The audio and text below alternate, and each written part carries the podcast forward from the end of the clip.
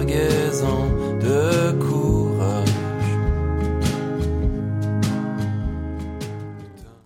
La 17e édition du Soigny Perel Popolo, le festival à la musique libérée qui fait trembler les murs, étend les esprits et ouvre les cœurs, devient une supernova du 1er au 24 juin. Au menu cette année, free jazz, noise, punk, nouvelle musique, opéra rock, spoken word, avant rock et art sonore. Une conférence still listening en mémoire à Pauline Oliveros. Trading Places, un échange d'artistes avec Vancouver. Une exposition d'art, des événements en extérieur. Plus d'infos en ligne sur soignyperelpopolo.org. Billets disponibles à la Casa del Popolo et dans vos magasins de disques préférés.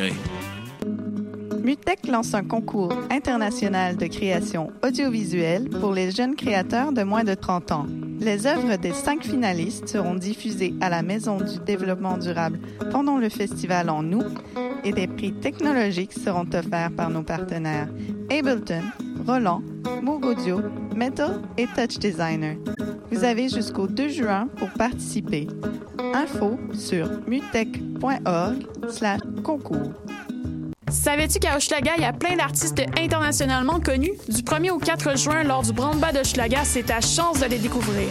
Avec 90% des spectacles de musique, de cirque et d'art de rue faits par des artistes de l'arrondissement, le Brandba est une fête à ne pas manquer. Le vendredi 2 juin au soir, viens voir un extrait du nouveau spectacle Tabarnak du cirque Alphonse.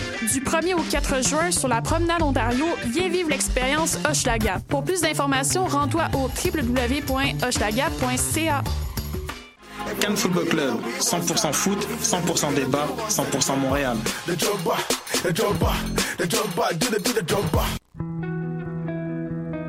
Voyage au bout de la nuit, c'est ton émission d'ambiance nocturne sur le Nightlife Underground montréalais. Découvertes musicales, chroniques culturelles et idées de sortie pour divertir tes nuits urbaines. Voyage au bout de la nuit, c'est l'émission nocturne de choc.ca.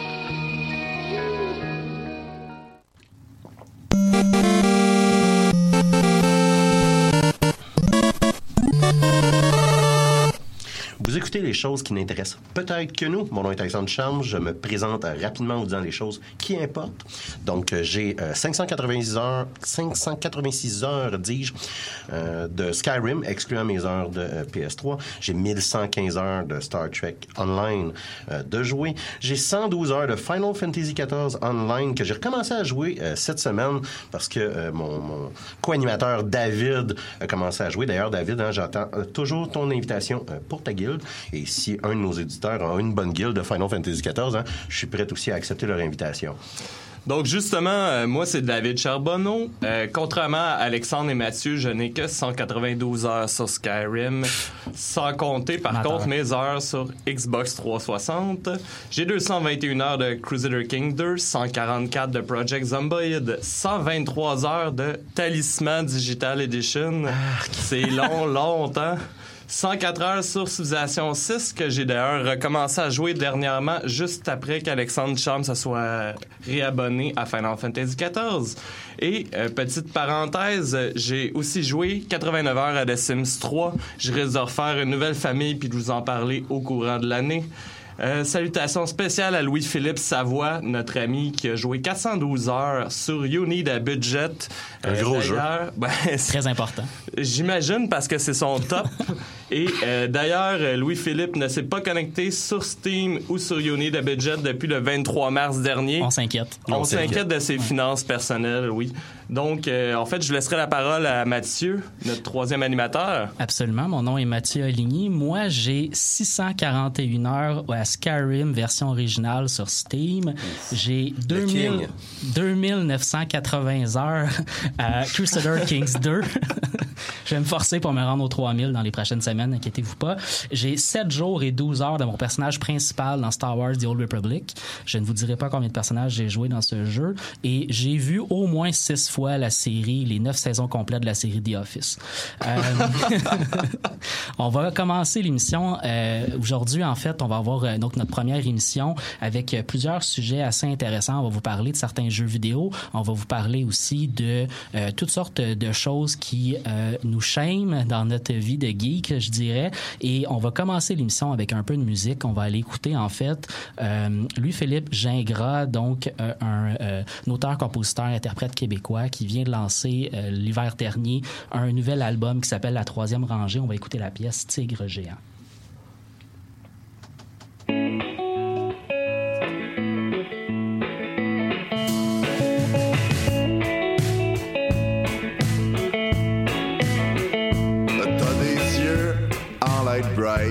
T'as des jeans, pas pire tête, une belle frange de Lego.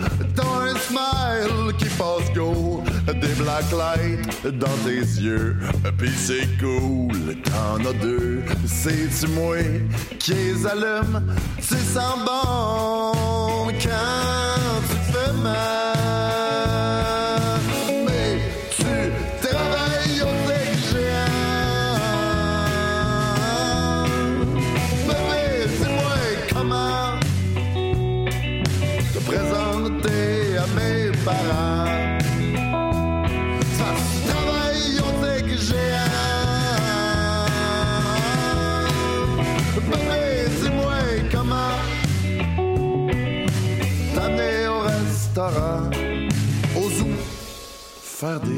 Des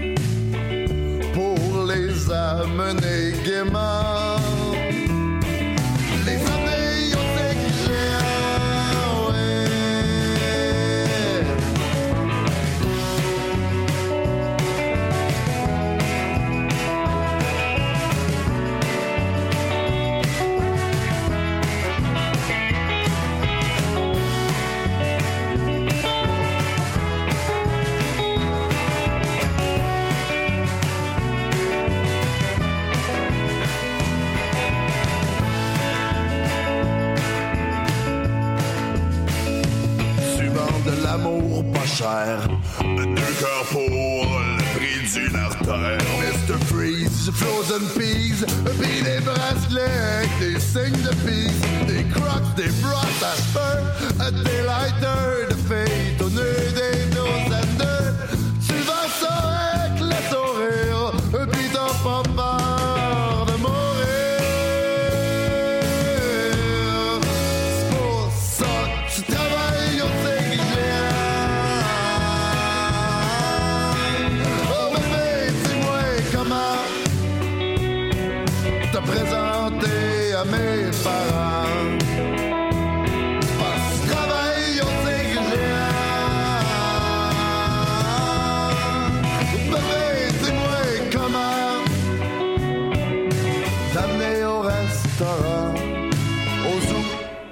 des enfants pour les amener gaiement.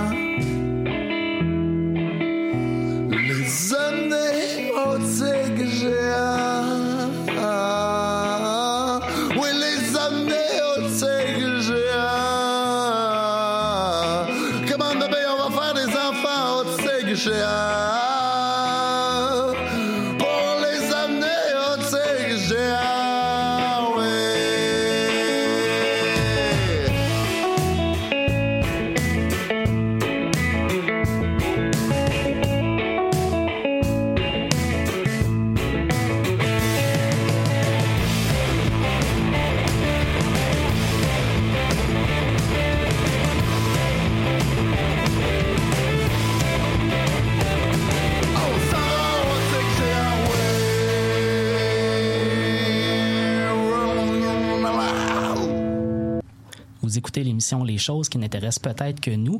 On commence avec euh, des euh, chroniques courtes. On va commencer avec notre collègue Alexandre qui euh, voulait nous parler d'un jeu. Ben oui, je, euh, je vais vous parler d'un jeu. Euh, c'est sûr et certain, l'été s'en vient et les sorties de nouveaux jeux vidéo vont se faire de plus en plus rares. Donc, on pourra pas chaque semaine vous parler euh, des nouveaux jeux ou des euh, jeux les plus récents.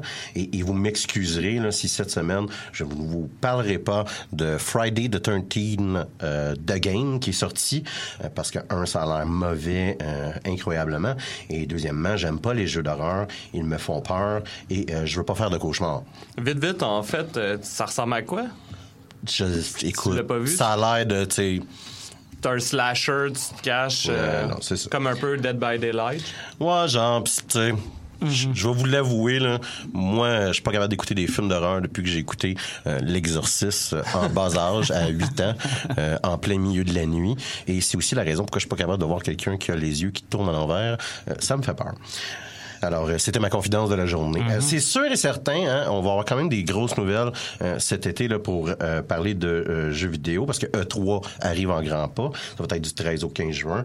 E3, hein, euh, c'est un peu comme le Noël. Le Noël, tu dis? le Noël, le Noël euh, des campeurs des gamers. Euh, si le Noël des campeurs était sans cadeau, une gang de bandes-annonces et une gang de dudes blancs palo qui fait des présentations malaisantes. Ceci étant dit, là, euh, euh, euh, j'aurais pu aussi vous parler du jeu que j'ai joué cette semaine, qui est euh, Injustice 2, mais euh, je préfère vous en parler la semaine prochaine, hein, un petit oui. teaser pour tout le monde, après que j'ai vu Wonder Woman ce soir, qui va être awesome. Donc, cette semaine, je vais vous parler d'un jeu qui est sorti depuis quelques semaines en Amérique du Nord qui s'appelle Persona 3. Pour les nostalgiques de jeux de rôle japonais, les JRPG, ce jeu va combler tous vos désirs, même euh, ceux que vous ne saviez pas que vous avez. Euh, c'est un jeu qui est assez compliqué à rendre intéressant euh, et à expliquer en même temps. Donc, dans ce jeu-là, là, le joueur euh, joue un personnage, un protagoniste silencieux, un adolescent qui est en liberté conditionnelle après qu'il a été accusé injustement de voie de fait. Il est transféré à une nouvelle école à Tokyo. Il va découvrir qu'il possède des pouvoirs, soit celui euh, d'entrer dans un univers par- parallèle où les aspirations des déviants criminels, des agresseurs sexuels et des abuseurs d'enfants prennent forme. Un petit peu deep là, euh, comme sujet. C'est un RPG, euh, un JRPG comme ça, là, ça serait pas assez complet sans que notre héros se construise une crew de personnages stéréotypés. Alors, euh, Persona, Persona 5 là, ne brise pas cette recette-là. Se jouer à notre aventure, un sportif, un chat qui parle, la présidente de l'association étudiante et une mannequin. Et bien entendu, là, beaucoup d'autres personnages. Notre ribambelle d'adolescents euh, vont découvrir là, qui euh, possèdent des pouvoirs dans l'univers, l'univers parallèle que je vous ai parlé, le metaverse. Euh, et euh, ces pouvoirs-là, là, c'est de maîtriser une partie qui est enfouie de leur personnalité, soit leur persona, d'où le titre euh, du terme. Et euh, ces, ces pouvoirs-là là, sont une sorte de manifestation de euh, le- euh, désirs les plus cachés. Là, Euh, et, et ça permet aux, personnages là, de jouer, euh, de- de- d'avoir des pouvoirs magiques. C'est quoi le pouvoir exactement de la présidente d'association étudiante? Elle est sur une moto et euh, est capable de tuer tout le monde avec de la radiation. Puis tu Alors- parlais que c'était leurs rêves les plus fous. Eh, ouais, non, mais c'est c'est qu'on parle là, de. Alors, je vais donner un exemple. La, la- la présidente de l'association étudiante, là, c'est une femme qui est, euh, ce- qui est très euh, à sa place, qui respecte l'autorité, par exemple. Euh, sa sœur, euh, ses parents sont morts, puis sa sœur est un agent de police. Et là, elle, euh, sa persona est habillée en cuir avec des studs sur une moto. Tu comprends un peu l'idée, la- la- son côté rebelle, c'est ça que- qu'elle extrait là, dans, dans- dans sa persona. Et on a un peu la même chose avec l'entièreté des personnages, c'est-à-dire que euh, une fille qui est comme contrôlée devient soudainement dominatrice. Euh, et il y a notre héros qui est différent, qui s'appelle le Joker. Lui, il possède un pouvoir très particulier, c'est-à-dire qu'il a plus qu'une persona et on se pose la question, mais pourquoi? Mais pourquoi? Euh, là où le jeu va devenir très captivant, c'est qu'il y a un jeu, là, suivez-moi quand je dis que c'est le bout qui est captivant, c'est euh, dans, la, dans le système de gestion du temps dans le jeu. Or, on ne peut pas que euh, rentrer là, dans les palais, là, les donjons dont je vous parlais, ces manifestations des désirs tordus des personnes déviantes. Euh, il faut aussi aller à l'école, il faut se mettre en forme, faut aller dans un bain traditionnel japonais pour augmenter notre charisme. Dans le fond, il faut vivre sa vie normale en même temps que vivre ses fantasmes les plus profonds. Exactement. Donc, quand on va dans les donjons, euh, faut calculer son temps en fonction de augmenter nos habiletés en faisant d'autres activités. Euh, faut aussi aller à la bibliothèque pour se louer un livre en cas où qu'on réussisse à pogner une place assise dans le métro et qu'on soit capable de lire pour augmenter euh, le skills qu'on a décidé de, de se booster à ce moment-là. Fait que c'est un mélange de JRPG puis de dating sim? C'est, typiquement très japonais. Là, ouais. Euh, et il faut donc améliorer ces habiletés-là pour pouvoir mieux interagir avec nos amis qui, euh, euh, eux, vont augmenter là, nos pouvoirs, nos habiletés avec un système de relation qui est basé sur des cartes du tarot. C'est-à-dire tel personnage, on, il, il a une carte du tarot qui lui était assignée. Plus qu'on devient ami, plus qu'on augmente notre relation, plus qu'on augmente nos points dans cette carte-là. Et donc, mieux là, qu'on va avoir des pouvoirs et euh, tuer tout le monde qui est en place. Euh, Le visuel du jeu est renversant. Là. Parle, on- c'est comme si on rentrait dans un manga. Euh, c'est pas un jeu qui est réaliste, c'est un jeu qui est comme dessinée, comme une bande dessinée. Euh, on a l'impression d'être un héros, comme je disais, d'un manga du début à la fin. Euh, L'illusion est parfaite. L'histoire semble assez simple, mais on touche des termes quand même très lourds là, dont j'ai mentionné, bien qu'un peu superficiellement. Comme je disais, on, va parler de suicide, d'agression sexuelle, d'abus de confiance, de dépression sévère, j'en passe là, et, et- et aussi je ne veux pas tout dire le jeu. Euh, le système euh, semble simple, euh, mais il est- on, on réalise rapidement qu'on est pressé de toutes parts.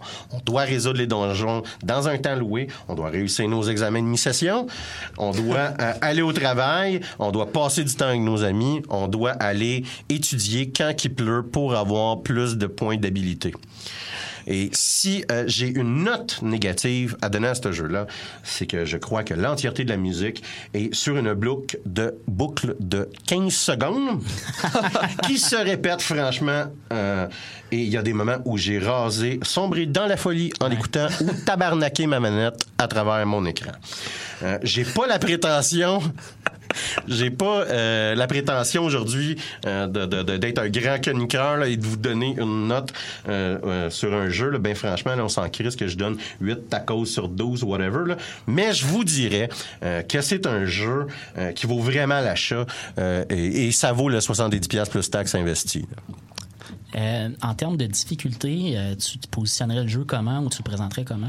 Eh ben, on peut jouer, euh, c'est ce type de jeu-là euh, qui, euh, tu peux le jouer à une difficulté là, de, de, de, de facile à très difficile. Et quand on le termine, il y a une difficulté supplémentaire et euh, ce qu'on appelle le- un New Game Plus. là. Donc, on repart avec certaines de nos habilités, nos levels, notre argent. Et là, on a une autre difficulté. La vraie difficulté de ce jeu-là, c'est... Il dure environ 100 heures pour une partie. Alors là, là, on faut investir. C'est peut-être là, un point là, qui est important à, à marquer. Là. Euh, faut être prêt à s'investir. C'est un excellent jeu. C'est un, c'est un jeu qui est captivant, euh, mais on se retrouve à gérer notre vie et celle d'un adolescent en parallèle. Oui, en fait, je me demandais, toi qui passes de nombreuses heures à customiser tes personnages, est-ce que tu peux le faire dans ce jeu? C'est le truc qui a rasé me décourager de ce jeu-là. C'est un JRPG. Alors, il décide qui tu vas jouer. La personne que tu vas jouer est un gars. Il va être très standard et euh, les personnages sont très stéréotypés. Euh, la régionalisation de ce jeu-là, hein, c'est un jeu japonais euh, qui est amené euh, en Amérique du Nord. La régionalisation est somme toute bien fait. Je vous dirais qu'il y a des euh, moments de euh, euh, culture euh, euh, qui ne sont pas similaires à, à, je, je dirais, la culture dominante de l'Amérique du Nord, là, qui font euh, sourciller de temps en temps. là. Mais c'est quand même une bonne nouvelle pour toi parce que je me souviens que tu as recommencé plusieurs jeux au milieu du jeu parce que t'aimais plus ton bonhomme. Donc, s'il y a 100 heures à faire. Moi, je considère ça comme un comportement totalement normal. David, tu voulais nous parler d'une série télé, je pense. Ouais, mais justement, en parlant de troubles de personnalité, en fait, je voulais parler de, de Killing, que euh, je trouve ça très drôle parce que j'ai su juste avant que Mathieu avait beaucoup aimé euh, la série. Effectivement. Euh, en fait, pour faire ça simple, moi et ma copine, on cherchait une série à écouter sur Netflix. Elle avait entendu dire que c'était bon. On a commencé ça. Le point positif de la série, c'est sûrement les cadres photos. Il y a vraiment des méchants beaux plans, des belles images. C'est pas mal le seul point positif de la série. Ça, ça commence bien.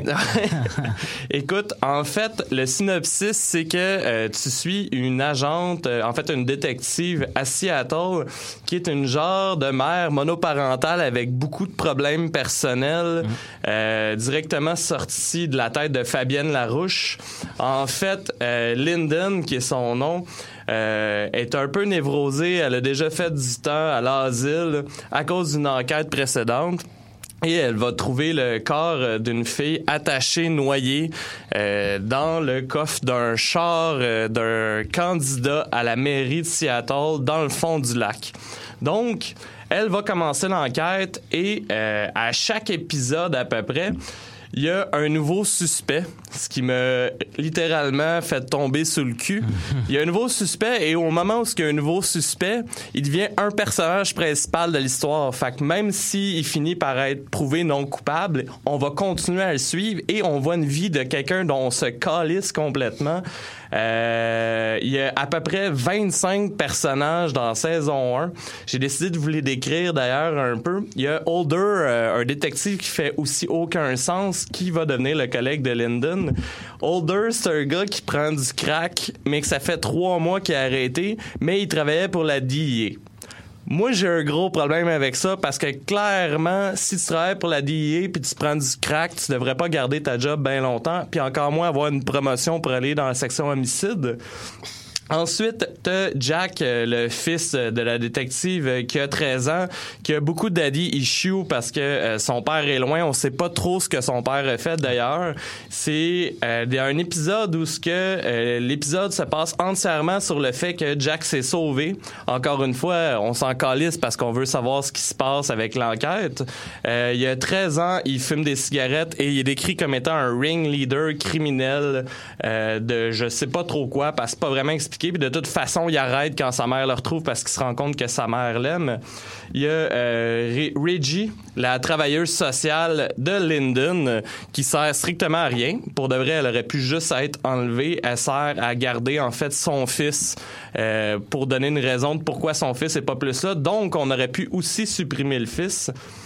Il y a la famille euh, de la victime Stanley Larson, qui est euh, un genre de déménageur avec un passé dans la mafia, euh, évidemment un genre de mafia polonaise, euh, qui avec sa femme Mitch, Mitch qui d'une drôle de façon, quand sa fille se fait tuer, décide d'abandonner complètement sa famille, ses deux fils et son mari pour aller faire un genre de gros road trip qu'on sait pas trop pourquoi et euh, vivre son deuil de cette façon.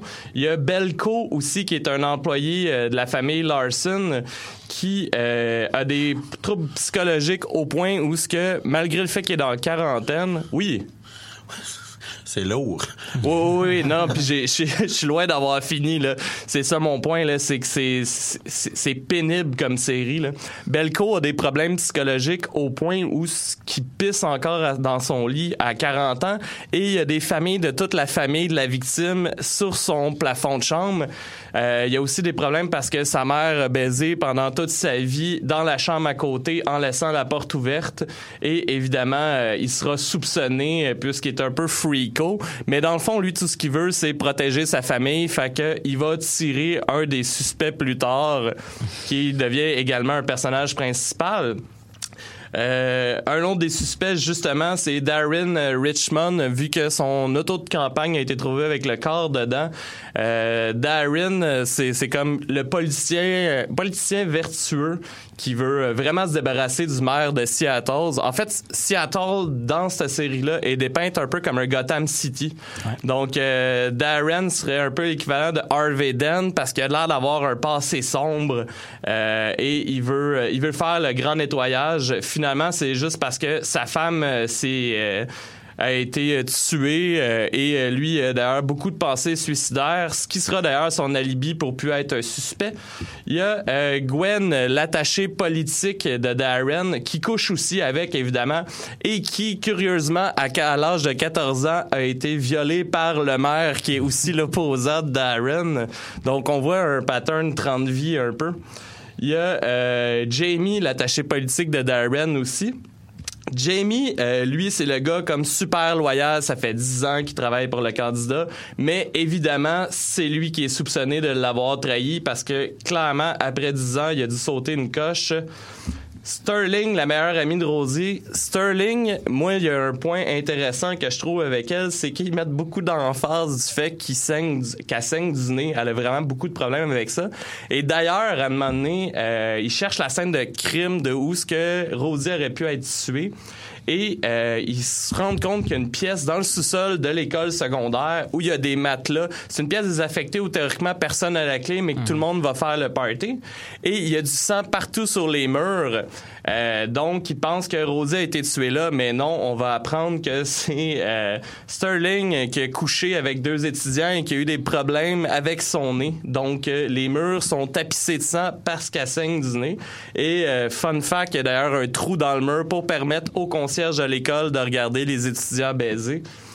T'avais une question, Mathieu? Ou... Ben, J'allais embarquer sur euh, pourquoi moi j'ai aimé cette série-là, en fait, mais si tu veux euh, terminer euh, Ouais, ben en ton fait, tour des personnages. Écoute, ouais, ouais, j'ai presque fini, mais c'est parce que ça me fascine la quantité de personnages et.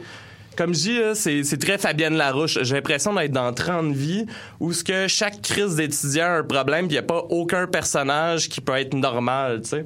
Mais rapidement, en fait, c'est ça. Il y a euh, le seul, en fait, que je voudrais parler, puis que je pensais justement qu'elle était euh, trigger euh, du charme, c'est qu'il y a un des suspects qui s'appelle Ahmed, qui est le prof de Rosie, euh, qui visi- visiblement est d'origine arabe et qui envoie des lettres un peu weird à tendance pédophile à Rosie. Et évidemment, on apprend qu'il est en train de devenir musulman.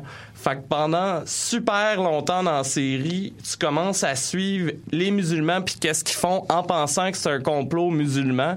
Mais évidemment, au bout de deux autres épisodes, il y a un nouveau suspect qui sort puis c'est pas lui après qu'il se soit fait casser la gueule parce que une chose importante dans la série, c'est que chacun des suspects à peu près mange une volée à quelque part. fait que tu peux dire que c'est les détectives les plus poches au monde et présentement, euh, on pensait en fait qu'on allait avoir la réponse à qui est le meurtrier à la saison 1. C'est pour ça qu'on l'a fini. Mais non, la saison 2, le meurtre n'est toujours pas élucidé. Ça fait à peu près 25 jours qu'il enquête et présentement, je l'ai pas encore terminé, mais euh, je suis dans un gros complot où c'est maintenant les autochtones qui auraient fait le meurtre euh, pour défendre leurs réserves ou je sais pas trop. Fait qu'il y a une petite tendance un peu raciste sur les suspects de l'émission. Puis, euh, ouais, ouais, ouais, c'est ça, mais qu'est-ce qui fait que t'as aimé cette série-là exactement? Ben, euh, moi, justement, je trouve que les faiblesses que tu as identifiées sont les forces de la série, en fait. C'est-à-dire que euh, au départ, tu as tout à fait raison de dire que l'image, ce qui est présenté, est extraordinaire. La série a utilisé euh, l'aspect sombre, pluvieux de Seattle, qui est assez connu dans l'imaginaire euh, américain, mais il l'a utilisé à la fois à l'intérieur autant qu'à l'extérieur de la série. C'est-à-dire qu'il pleut tout le temps dehors, il fait tout le temps pas beau, mais à l'intérieur, c'est la même chose. La, la banalité aussi des personnages m'a fasciné dans la série, c'est-à-dire qu'effectivement, il y a un paquet de personnages qui servent absolument à rien à l'histoire, mais qui font la force de la série parce qu'ils nourrissent, euh, je dirais, le, passage obligé d'un enquêteur. Parce que c'est pas une série pour moi qui porte sur un crime, c'est une série qui porte sur des enquêteurs qui vont se retrouver euh, embûche par embûche, à la fois des embûches personnelles ou des embûches aussi euh, dans, dans leurs suspects, dans, la vie des personnes autour d'eux, ce qui fait en sorte que euh, il y a de plus en plus de difficultés à résoudre le crime euh, qu'ils ont devant eux. C'est ce que j'ai aimé de la série, en gros, je te dirais. Mais j'ai écouté cette série-là il y a quand même assez longtemps parce que c'est paru, euh, je pense, en 2011. 2011. 2011 à 2014, il y a quatre saisons. Euh, mais mon- mon souvenir reste très fort que c'est une série assez intéressante dans laquelle les personnages sont euh, effectivement parfois simplistes, mais euh, parfois extrêmement profonds aussi dans les difficultés qu'ils rencontrent. Parce que, tu sais, je suis d'accord avec toi sur les banalités. Je veux dire, je trouve ça intéressant quand même de voir la vie de tous les jours de tout le monde. Mais comme je dis, c'est que mon problème, c'est pourquoi tout le monde est relié tout le temps à mafia ou à des problèmes de pourquoi le gars, admettons, comme je disais tantôt, Belco, pisse dans son lit? Qu'est-ce que ça amène dans l'histoire de savoir qu'il pisse encore à son lit à 40 ans? Pourquoi il n'y a pas juste, je sais pas, ça pourrait être juste un gars qui considère que c'est comme sa famille. Puis il pourrait avoir une fascination sa famille sans avoir des problèmes avec sa mère. Effectivement, il y a exclusivement des personnages qui euh, sont euh, problématiques, qui ont des, situations étranges, qui sont weird, en gros. Euh, c'est vraiment que ça dans la série. Mais, puis je pose la question, est-ce que c'est le type de série que si t'es pas capable d'accepter la prémisse initiale, tu vas jamais capable d'être accepté- d'accepter la série? Je veux dire, moi, je vais vous donner un exemple. Je suis pas capable d'accepter la prémisse de Gotham. Parce que pour moi, c'est le bout dont je me calisse de l'histoire de Batman. Ok, ouais. Euh, mais c'est ça. Si t'acceptes pas la prémisse de dire non, c'est pas une série euh, meurtre et mystère, c'est une série. euh, Il y a une enquête, on présente des personnages puis on suit leur vie versus la résolution de la dite enquête. Si t'acceptes pas cette prémisse-là, t'embarques jamais. Mais la principe, le principe de base de la série, c'est une série qui est basée sur une série danoise. Ça vient des polars scandinaves, en gros. Fait que si on n'embarque pas dans le genre de polar scandinave avec des personnages un peu weird un après l'autre dans l'enquête, c'est sûr qu'on va avoir de la misère à accrocher dans la série. Il y a un genre, le polar scandinave? Ben, c'était assez populaire dans le monde Ah du ouais? polar, ouais. Ah, Ah, mais moi aussi, j'étais pas au courant, en fait. Mais effectivement, c'est C'est pas mal euh, les c'est maîtres, en danois. fait, du polar.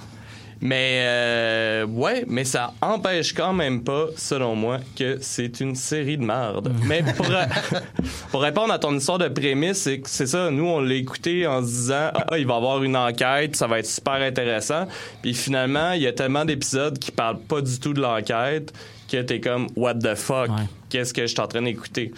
Euh, sinon, en fait, euh, je pense, Mathieu, tu voulais nous parler justement encore de séries Ouais. de Spartacus et Park and Rec. Oui, effectivement. J'ai recommencé à écouter deux séries que j'ai beaucoup, beaucoup appréciées les dernières années. Euh, la première étant Spartacus, euh, une série sur laquelle on va mettre notre cerveau à off pour regarder des, euh, des gars en chess se taper dessus avec des épées. Il y a du sang partout qui revole d'un bord à l'autre de l'écran sans arrêt. Euh, il n'y a pas une scène où il n'y a pas un peu de sang qui revole quelque part ou quelqu'un qui se fait battre. Euh, et les autres scènes, généralement, vont avoir des organes génitaux autant masculins que féminins parce que, bon, c'est Spartacus, on est dans le monde romain, on veut montrer que les Romains étaient un peu débauchés. Le- le- Laisse-moi deviner, c'est une série d'HBO. ouais. Non, mais, non Oh. étonnamment, ce n'est pas une série de HBO. Il y a- J'étais sûr, moi et aussi. D'ailleurs, d'ailleurs, on s'en rend compte dans le budget de la série, dans les effets spéciaux. C'est euh, assez cheap euh, comme, euh, comme série, euh, mais on a un peu utilisé le même euh, système, je dirais, que dans le film 300, c'est-à-dire que les, les plans de combat sont faits au ralenti. Euh, donc, on va voir euh, des, des slashs de, de coups d'épée au ralenti avec le sang qui éclate. Euh, ceci étant dit, euh, quand, quand on a le goût de mettre son cerveau à off, qu'on a le goût de regarder des gens se taper dessus un peu, euh, c'est extrêmement satisfaisant comme série. Euh, donc, on va voir au courant de la série, euh, dans la première saison, Spartacus devenir un gladiateur, euh, le- regrouper les gladiateurs, je dirais, sous une cause pour se libérer du joug des, des méchants esclavagistes romains.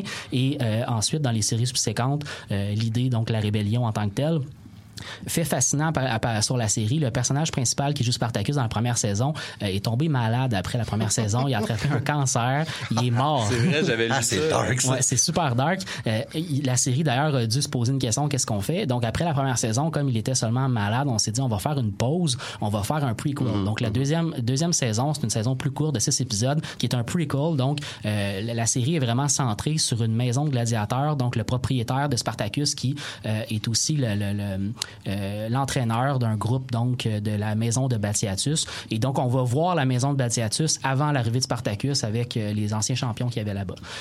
Est-ce que tu dirais que ça te fait penser un peu à la série Rome ou? Très grossièrement, là, si on enlève le fait que dans la série Rome, il y a des dialogues hyper intéressants, que les acteurs sont très très bons et que le, le fait historique est, est très très fidèle, euh, ça peut faire penser à la série Rome, ne serait-ce que dans l'ambiance. L'ambiance est très très bien reproduite. On, on, on a l'impression, en tout cas, d'avoir l'imaginaire populaire de ce que c'est de ce qu'est Rome. là. C'est ça, là. Oui. Il y a le contexte romain, mais il y a zéro de la perspective historique Absolument, romaine. C'est ça, je voulais savoir. Absolument. On a le contexte romain, on se sent à Rome, il y a des interactions entre des sénateurs, entre des gens puissants, entre des esclavagistes, entre des Romains ordinaires aussi. Un des personnages de la première saison est un Romain ordinaire qui, euh, sa vie euh, est problématique, il n'a pas d'argent, il doit faire vivre sa famille, il se vend lui-même comme esclave pendant un an pour être gladiateur. Ça finit mal, bien entendu, comme la plupart des gladiateurs. Euh, donc euh, voilà ma suggestion si vous avez envie donc de vous débrancher le cerveau puis d'écouter des gens se taper dessus. Là, je veux pas nécessairement que tu me spoiles, mais ça finit dessus avec le gladiateur dans un champ de blé? non. ça aurait été satisfaisant, euh, mais euh, non. Il y a certains gladiateurs qui vont finir comme ça parce qu'effectivement, la dernière saison, c'est pas mal la fin. Euh, donc, on va avoir des, des, des batailles qui finissent en, en massacre du côté des gladiateurs où tout le monde meurt. Et on est un peu dans un phénomène d'un champ où les gens, les gens meurent les uns à côté des autres. On s'est battus ensemble, on s'aimait beaucoup, puis on meurt un à côté de l'autre. Mais non, on n'est pas dans le film Gladiateur.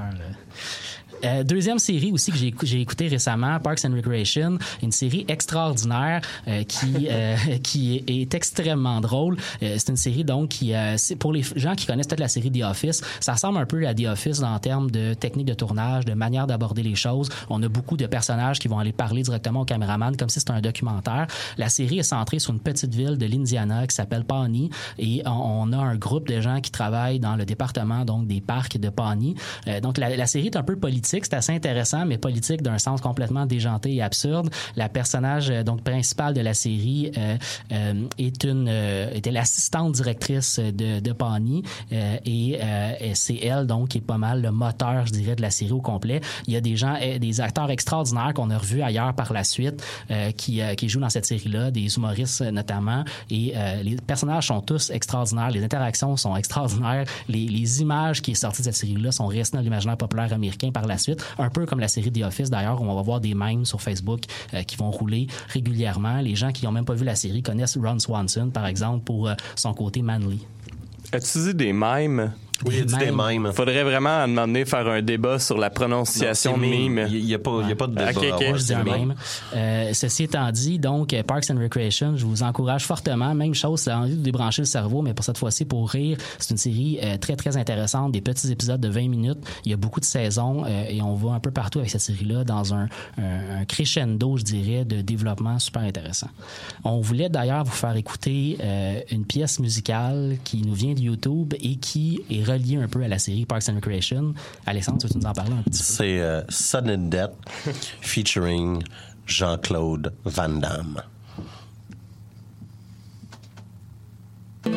This is the story of sudden death, starring Jean Claude Van Damme. An awesome movie about karate and hockey, starring Jean Claude Van Damme. Picture this it's game seven, Stanley Cup Finals, the Pittsburgh Penguins versus Chicago Blackhawks. Jean Claude Van Damme's playing a lowly fire marshal who's there enjoying the game with his family. The vice president's there, also a group of terrorists.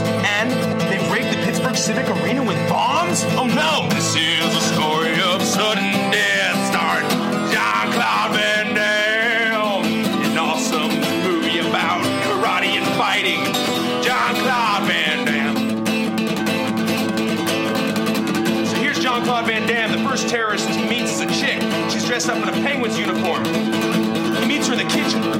Big fight sequence. Then he kicks her into the dishwasher where she drowns and dies and is choked. Better tell security. Turns out the security guard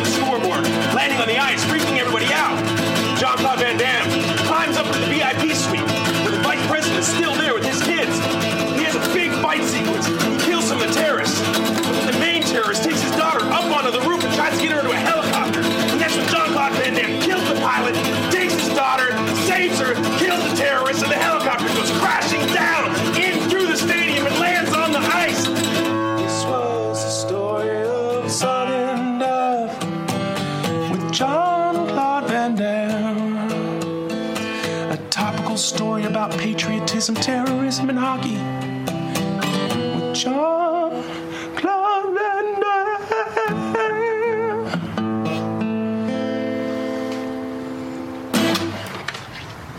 Alors, c'est c'est le personnage là, d'Andy Dwyer qui est joué par Chris Pratt euh, qui, qui, qui nous chante là, euh, le synopsis, euh, littéralement, là, de Sudden Death, qui est un film avec Jean-Claude Van Damme. Ça me donne que- vraiment le goût de l'écouter d'ailleurs. que je vous recommande d'écouter et, et on devrait peut-être se faire un, un book club mais de, de films pourris de Jean-Claude Van Damme on devrait peut-être en jaser la, la semaine prochaine ceci étant dit euh, euh, tu- on parlait de, de, de Parks and Recs et, et, et Parks and Recs moi euh, ça fait partie de euh, ce que je parle de ma, ce que j'appelle ma pile of shame ma, ma pile de la honte euh, c'est une liste de jeux euh, que j'ai acheté et que j'ai pas fini. là. C'est ma liste de séries Netflix que j'ai commencé euh, et, et, et que j'ai pas encore terminé. C'est les films qu'il faut que je vois.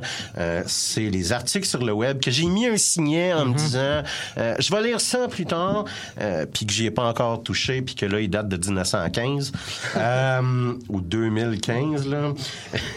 et et- et c'est les 20 heures de podcast là, que j'ai mon cellulaire en me disant ah ouais je veux vraiment vraiment écouté cette entrevue-là euh, et, et que je continue à me faire à croire là, que- qu'un jour euh, que je vais écouter. Je sais pas si vous, là, vous avez ça, là, une Ah perle ouais, of ouais. shame. Ben oui, on en a dans- j'en ai dans le jeu vidéo. J'ai des piles de livres physiques chez moi que j'ai achetés en disant je vais les lire à un moment donné, mais soyons francs, je les lirai jamais. Euh, j'ai des signets à pu finir sur mon euh, sur mon Google Chrome avec même une application que je n'utilise que pour enregistrer des signets et pour nettoyer ces signets-là une fois par année, c'est-à-dire toutes les enlever en me disant non non, je vais pas les lire, faut que j'en mette des nouveaux. Et euh, même chose donc comme je disais pour le jeu vidéo, c'est-à-dire qu'on on arrive avec par exemple des Steam Summer Sale, les spéciales de Steam de l'hiver, où on va compulsivement, compulsivement acheter des jeux vidéo à 3 Je dois avoir une cinquantaine de jeux que j'ai pas joué. hein. Puis moi, tantôt, juste avant l'émission, justement, je comptais mes jeux. J'ai Ouais. 102 jeux non joués. Ça, ça veut dire que j'ai jamais ouvert sur 260. Et croyez-le ou non, You Need a Budget ne fait pas partie de ces 102 jeux. Mais, mais je pense que de l'expression même, la Perle of Shame, c'est la vente d'été de, de Steam, justement, où, où tu t'achètes plein de jeux. En Euh, disant, à demander, ah, si ça, ça a l'air bon, Ouais. tu, tu le regardes, puis là, tu dis, ouais, je vais attendre qu'ils soient en spécial. Quand il est en spécial, il y a comme 10% de rabais. C'est pas grave, si je sauve 10 de 10% de cash, je vais l'acheter pareil, puis tu te retrouves avec 102 jeux non Tu joués. fais un calcul dans ta tête de à quel point tu économises l'argent, à quel point tu fais un bon investissement. Ouais, parce que tout le monde sait qu'en achetant quelque chose Ouais. que tu vas jamais utiliser, clairement, tu es en train Mais d'économiser. d'ailleurs, je me souviens plus c'est quoi l'adresse du site, mais il y a un site sur internet qui dit la valeur de ton compte Steam. mais ça doit être assez spécial. Ben, ben, c'est ça, là. une perle of shame, jusqu'à un certain point. Je pense qu'on en a toute une. Euh, tu, tu- tu parlais de livres tantôt. là. Moi, j'ai- je pense que j'ai deux livres que j'ai lus à moitié, que je veux vraiment terminer, puis c'est sûr et certain que je vais les terminer. Je pense pas que ça arrive. Euh, c'est probablement un phénomène de, de société des années 2000 ou quelque chose du genre, ou peut-être pas. Euh, ben, franchement, euh, je suis sûr qu'on faisait la même chose des années avant avec les CD de musique ou, ou autre chose. Je vous donne un exemple. C'est un exemple récent. Euh, je me suis acheté Final Fantasy XV euh, sur PlayStation lorsqu'il est sorti en me disant ah c'est sûr et certain que je vais jouer. Une semaine après je me suis acheté Horizon Zero Dawn euh, en me disant ah ouais, c'est c'est c'est sûr je vais jouer. En passant Horizon Zero Dawn 89 sur Metacritic by the way très bon jeu Euh, et je me suis dit écoute c'est sûr que je vais jouer et là je me suis mis à jouer à ça. Une semaine après je me suis acheté et je vous en ai parlé Persona euh, euh, 5 qui est quand même un jeu hein, de 100 heures. 100 heures. Euh, et, et je me suis dit, ah ben c'est sûr et certain je vais jouer à ça. Et une semaine après, je me suis acheté Mass Effect Andromeda euh, qui est sorti. Euh, C'est un gros mois. Hein? ah, c'est, c'est un très gros. Et, et, et en passant, là, je dis ça de même, c'est un peu éditorial, mais Mass Effect Andromeda, un très bon jeu. Euh, je trouve que les critiques ont été injustes. Euh, ben franchement, là, on reproche plus à Bioware du stock qu'on va permettre à, à- à d'autres euh, compagnies telles, mettons, Bethesda, euh, plus librement. Euh, ceci étant dit, là, je me suis acheté en gros environ pour 250 heures, 250 heures de jeu en un mois. Le tout incluant le fait que je joue à Star Trek Online avec des amis d'Internet une fois par semaine. Donc, euh, ma pile a, a augmenté dramatiquement, je vous dirais, euh, dans le dernier mois. De toute évidence, j'ai pas tout terminé ces jeux-là. Euh, et, et qu'est-ce que j'ai fait quand j'ai finalement terminé Mass Effect Andromeda, qui est excellent, je le répète? Euh, ben, je me suis acheté une Justice 2. Alors, euh, on, on- on s'entend. Je pense que, je pense que j'ai un problème. Puis là, je parle même pas de Netflix. Puis Netflix, là, c'est la mort. hein. C'est la mort. Euh, où est-ce que je suis en théorie supposé tout le temps vouloir binger quelque chose, puis non, c'est pas vraiment mon genre de consommer euh, des émissions. Euh, mais euh, je suis toujours en plein milieu de la série Luke Cage et je veux vraiment voir la série Iron Fist. Puis je veux pas avoir fini ces deux séries-là avant que The Defender va sortir. Mais tu sais, il faut vraiment que je voie tout ça, ça va être awesome. D'ailleurs, je comprends pas pourquoi c'est pas de base sur Netflix, mais tu parlais justement que Netflix était fait pour binger une série. Moi, je l'ai téléchargé, puis c'est ça qui a un peu détruit ma vie. Il y a une application sur Google pour faire que dès que ça finit, il pèse sur play automatiquement. Parce que je pense qu'après deux épisodes sur Netflix, Netflix se ferme. Ou euh, Ouais, ben, il y a, il y a- il y a- il y a un- moment là, où À que cause de la bande passante, détecte que Ouais, ouais, ouais. t'as arrêté de toucher à ton Mais ordinateur. là, c'est que ça fait que c'est comme si tu pesais tout le temps sur play. Fait que si t'as le malheur de pas te lever assez vite de ton divan, il y a un autre épisode qui repart, puis c'est c'est la mort. Euh, Je vais faire une petite parenthèse, là. On, on écœurait ma- Mathieu avec mime euh, binger, hein, pas euh, binger. Euh, je dis ça de même. J'ai besoin d'un horaire euh, pour mes divertissements. Euh, faut que je sois plus discipliné dans mes divertissements. Euh, faut que je commence à travailler euh, pour me divertir. Ce qui commence à être passablement débile. C'est quand même fascinant de penser que ce genre de réflexion-là va arriver dans des familles pour planifier des vacances, par exemple, où on va avoir des parents qui vont se plaindre parce que, mon Dieu, je suis supposé être en vacances puis je fais juste planifier des vacances.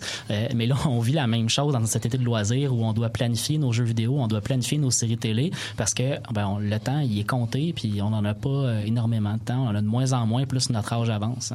Moi, présentement, mes divertissements commencent à prendre trop de temps dans ma vie. Je sais pas pour vous, là, mais ça devient un sérieux problème. Et là, je vous ai pas encore parlé de mon pire malheur, ce que je considère comme un pire, l'un des pires mots de la société actuelle, le monde qui te recommande du stock. Parce que moi, en plus, je suis susceptible à ce type de pression, sociale-là. Si quelqu'un me dit, tu devrais vraiment voir ça, de un, j'ai de la misère à dire non, je m'en calisse, sac-moi patience, t'es qui toi, de un. Puis, euh, deuxièmement, euh, je me sens pratiquement mal de pas être en train de consommer le produit culturel qu'on essaie de me vendre. Euh, le monde qui te recommande du stock à voir, à écouter, à lire, euh, je sais pas pour vous, mais euh, je me sens mal quand j'ai pas vu le truc de l'heure. Moi, j'appelle ça du pile of shame shaming. Tu sais, quand tu te fais dire, quoi, t'as jamais vu House of Cards? Ben là, je pensais pas, je pensais que t'aimais ça, la politique. De un, OK, là, on va mettre quelque chose de clair. là. Ice of Cards, c'est pas de la politique, c'est de la crise de fiction. Deuxièmement, tu perds ton droit de chialer contre la politique spectacle la journée que tu commences à préférer de la crise de politique spectacle. Je vais arrêter, là, parce que euh, je vais commencer à m'auto-triggered. Mais ça, c'est un, c'est une autre affaire. Le pile of shame, c'est peut-être dû au fait qu'on veut toujours être dans le coup, qu'on désire toujours de, on désire toujours de parler du truc hot avec les gens qu'on trouve hot. Et c'est une manière inconsciente de renforcer la cohésion du groupe. Écoute, vois, lis la même chose que nous, sinon tu fais pas partie du groupe. Et l'ennemi de la pile, c'est les spoilers. J'aimerais ça, moi, un jour, voir Game of Thrones. Mais je vais vous avouer que ça me sert plus à rien. Parce que je suis capable de reconstituer chacun des hosties d'épisodes deux jours après leur diffusion grâce à mon feed Facebook. Mon feed Facebook se fout pas pire de ma honte. A tué Dumbledore. Surtout, ma pile of, ma pile shame est probablement due au fait que j'ai envie d'être un insider dans les conversations, de faire partie du coup. Peut-être mon geek rejet intérieur qui a trouvé une manière absurde de devenir cool. Parce que dans mon monde, être capitaine de l'équipe de football n'a jamais été une option. Mais la capacité de t'expliquer comment Dr. Doom est devenu Iron Man, c'est ça le statut social. Faut fait qu'il faut que je me crée une job à côté de ma job, celle de mes divertissements. Après, il va falloir que je trouve une manière de faire fitter ma blonde, mes amis, dans la vie, des, dans mon horaire du temps. Tu parlais des spoilers justement tantôt. Euh, je voudrais revenir sur quelque chose qui m'aurait fait- vraiment fait beaucoup de peine dans la vie. J'ai été colocataire pendant trois ans avec euh, Mathieu, qui est notre co-animateur. Et Mathieu, lui, c'est comme son plaisir contraire. Il lit le synopsis, les spoilers d'un truc pour se donner une idée s'il veut voir le film ou non, s'il aime le punch. Ce qui fait que dans l'appartement, il y avait lui et notre ancien coloc Maxime qui faisait juste dire à journée longue des hosties spoil. Puis je pouvais même pas les menacer de leur spoiler des trucs qu'ils avaient jamais vus parce que ça les intéressait. Voilà. Puis ça, euh, ça ouais, ça a été trois pires années de ma vie. Effectivement, pour moi, le spoil n'est pas un problème euh, euh, pour, euh, pour écouter quelque chose, pour lire quelque chose. Au contraire, c'est ce qui va me donner le goût. Connaître un dénouement, ça me donne le goût de lire ce dénouement, de regarder ce dénouement-là, puis de le connaître. Ça me fait juste rendre la série plus meilleure pour moi. Moi, moi t'as donné une idée d'à quel point je suis sensible aux spoilers. si je commence à regarder une série et je sais que la série est déjà terminée, ça me donne moins envie d'écouter la série parce que c'est déjà fini. Ouais. Euh, je, je me suis auto-spoilé une seule unique série à vie, c'est How I Met Your Mother. Parce que je savais que les créateurs étaient pour scraper à la fin. fin. J'étais arrivé, l'épisode a joué, j'étais allé sur Internet, je me suis spoilé, j'ai fait, j'ai pas besoin de voir ça dans ma vie. Euh, la fin dans ma tête est encore meilleure que qu'est-ce qu'elle peut être dans la série. Puis ça a fait la job parce que j'étais attaché émotivement un peu trop à, à l'image que je me faisais des personnages. Euh, mais à, à part de ça, comme je dis, j'ai bien, bien, bien de la misère avec les spoilers dans la vie. Donc, Game of Thrones, ça va jamais arriver. Lost, ça va jamais arriver. Euh, écoutez, je pourrais continuer de même longtemps. On va passer en musique. On va aller écouter euh, le groupe euh, québécois Canaille qui a aussi fait paraître un nouvel album très très récemment qui s'appelle Backflip. On va aller écouter la pièce Margarita.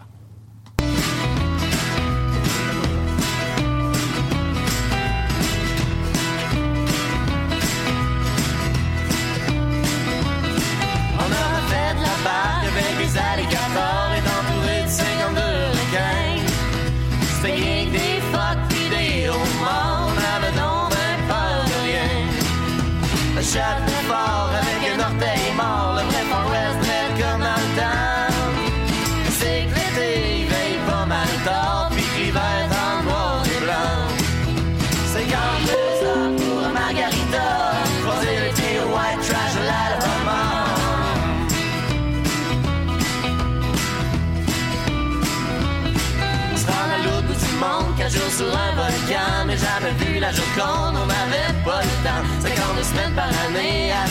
charrier, brûler le pelage, de soleil sa plage, une ceinture de lutte, de la honte, on est en pleine chute. Et puis on monte comme un monde en courant, jusqu'à ce que le plus fort attrape, il sourit en mangeant, il s'en fait, puis il. Et on n'est pas à plaindre,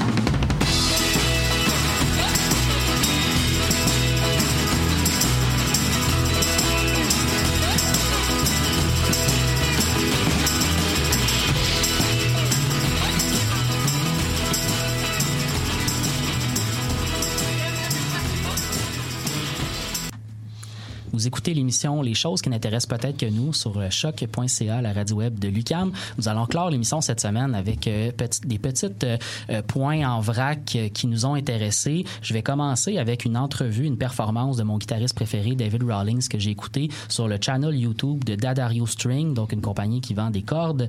Et euh, ce qui a retenu particulièrement mon attention dans l'entrevue, c'est qu'il a crédité le jeu vidéo pour son talent à la guitare et sa coordination entre les mains et les yeux. J'ai trouvé ça hyper sympathique et euh, ça m'a fait sourire donc pendant une entrevue où on parlait essentiellement de musique, de bluegrass, d'Americana.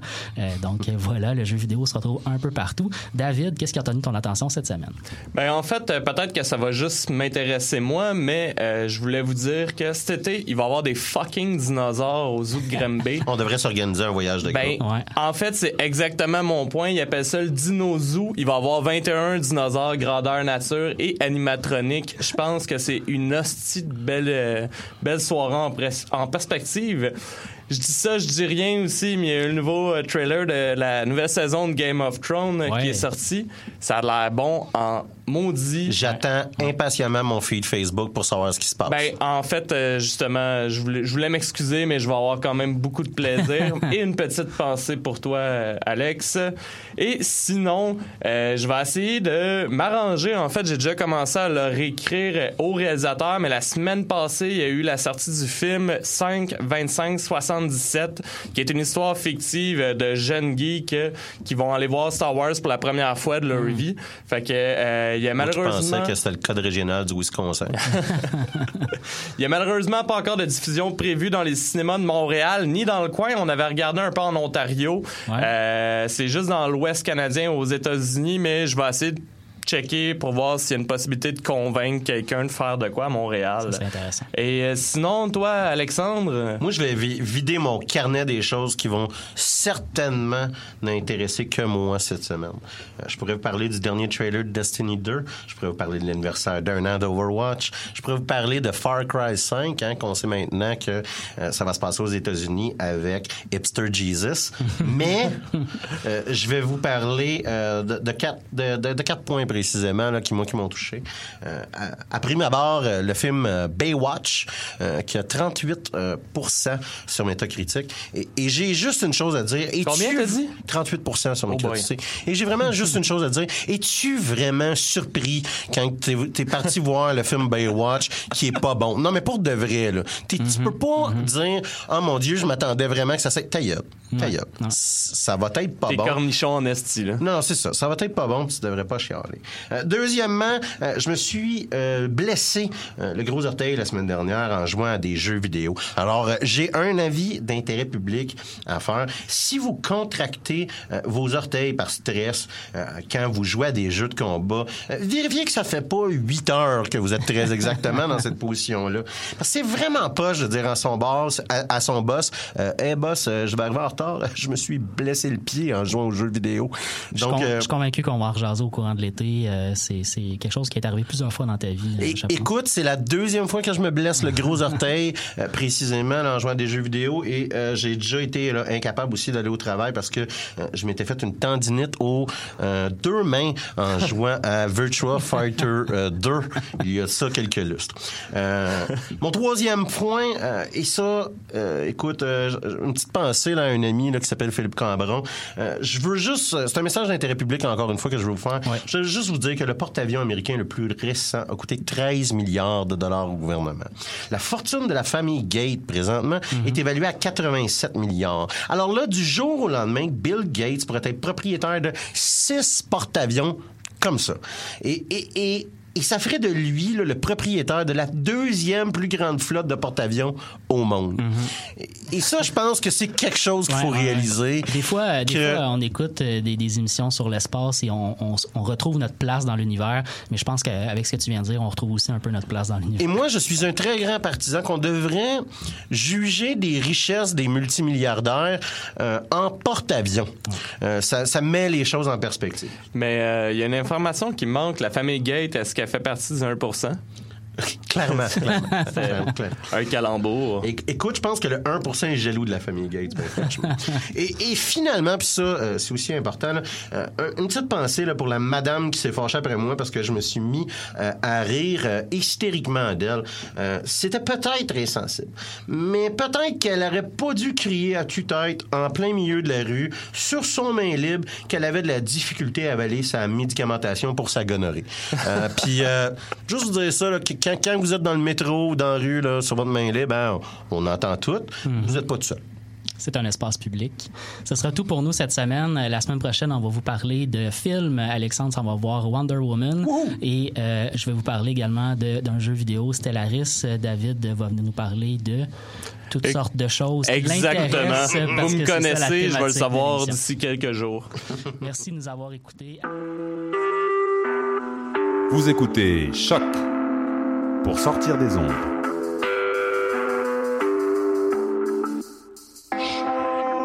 Podcast, musique, découverte. Sur choc.ca. La musique au rendez-vous.